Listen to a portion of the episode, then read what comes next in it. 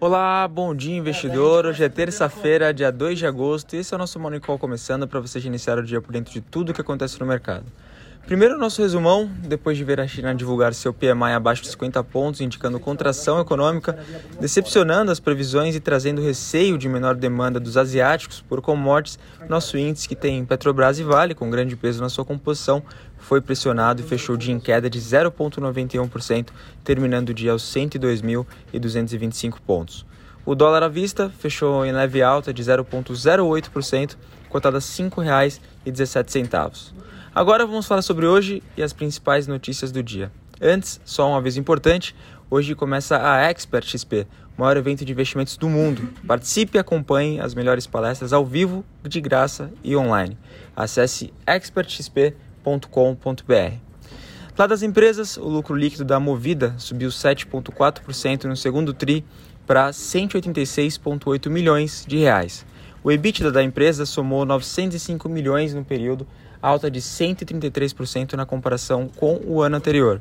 A receita líquida totalizou 2,3 bilhões de reais, aumento de 90,5% na base anual, sendo que a receita líquida de locação de veículos dobrou, atingindo 1 bilhão de reais no período. E a VEG anunciou hoje a aquisição da divisão da Motion Control, controle de movimentos da GFRAN, responsável pelo desenvolvimento e produção de inversores de frequência, com valor estimado de transação de 23 milhões de euros. No cenário internacional, todas as atenções voltadas para a visita de Nancy Pelosi, presidente da Câmara dos Estados Unidos, a Taiwan.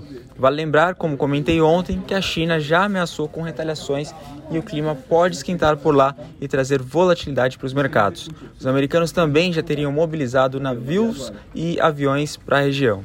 Pelosi já chegou à Malásia e a visita a Taiwan, porém, ainda não foi confirmada, mas pode acontecer hoje, então vamos acompanhar. Agora vamos para o nosso giro de mercado pelo mundo. Futuros em Nova York começam de em queda, com receio do que pode acontecer na China com essa visita de Nancy Pelosi. Dow Jones cai 0,45%, S&P 500 cai 0,52% e Nasdaq cai 0,64%. Na Europa, bolsas abertas e em queda também, destaque negativo para a zona do euro, que vê sua bolsa cair 0,71% agora.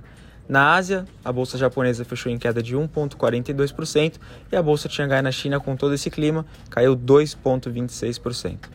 No calendário econômico, às 9 horas temos produção industrial de junho aqui no Brasil, 11 horas saem os dados sobre as ofertas de emprego nos Estados Unidos, importante acompanharmos, então anota aí na agenda, é uma boa prévia para o payroll de sexta, e à noite tem PMI do setor de serviços na China em julho.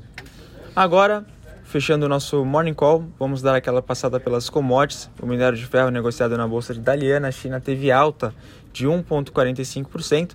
Enquanto isso, o petróleo WTI opera em recuperação, sobe 0,81%, com o barril sendo negociado a 94 dólares e 65 cents, e o petróleo Brent, referência Petrobras, sobe 0,64%, com o barril sendo negociado a 100 dólares e 67 cents. O milho, com vencimento para setembro, opera em queda de 1,15% nos Estados Unidos e a soja, com vencimento para novembro, opera em queda de 0,6% também lá nos Estados Unidos.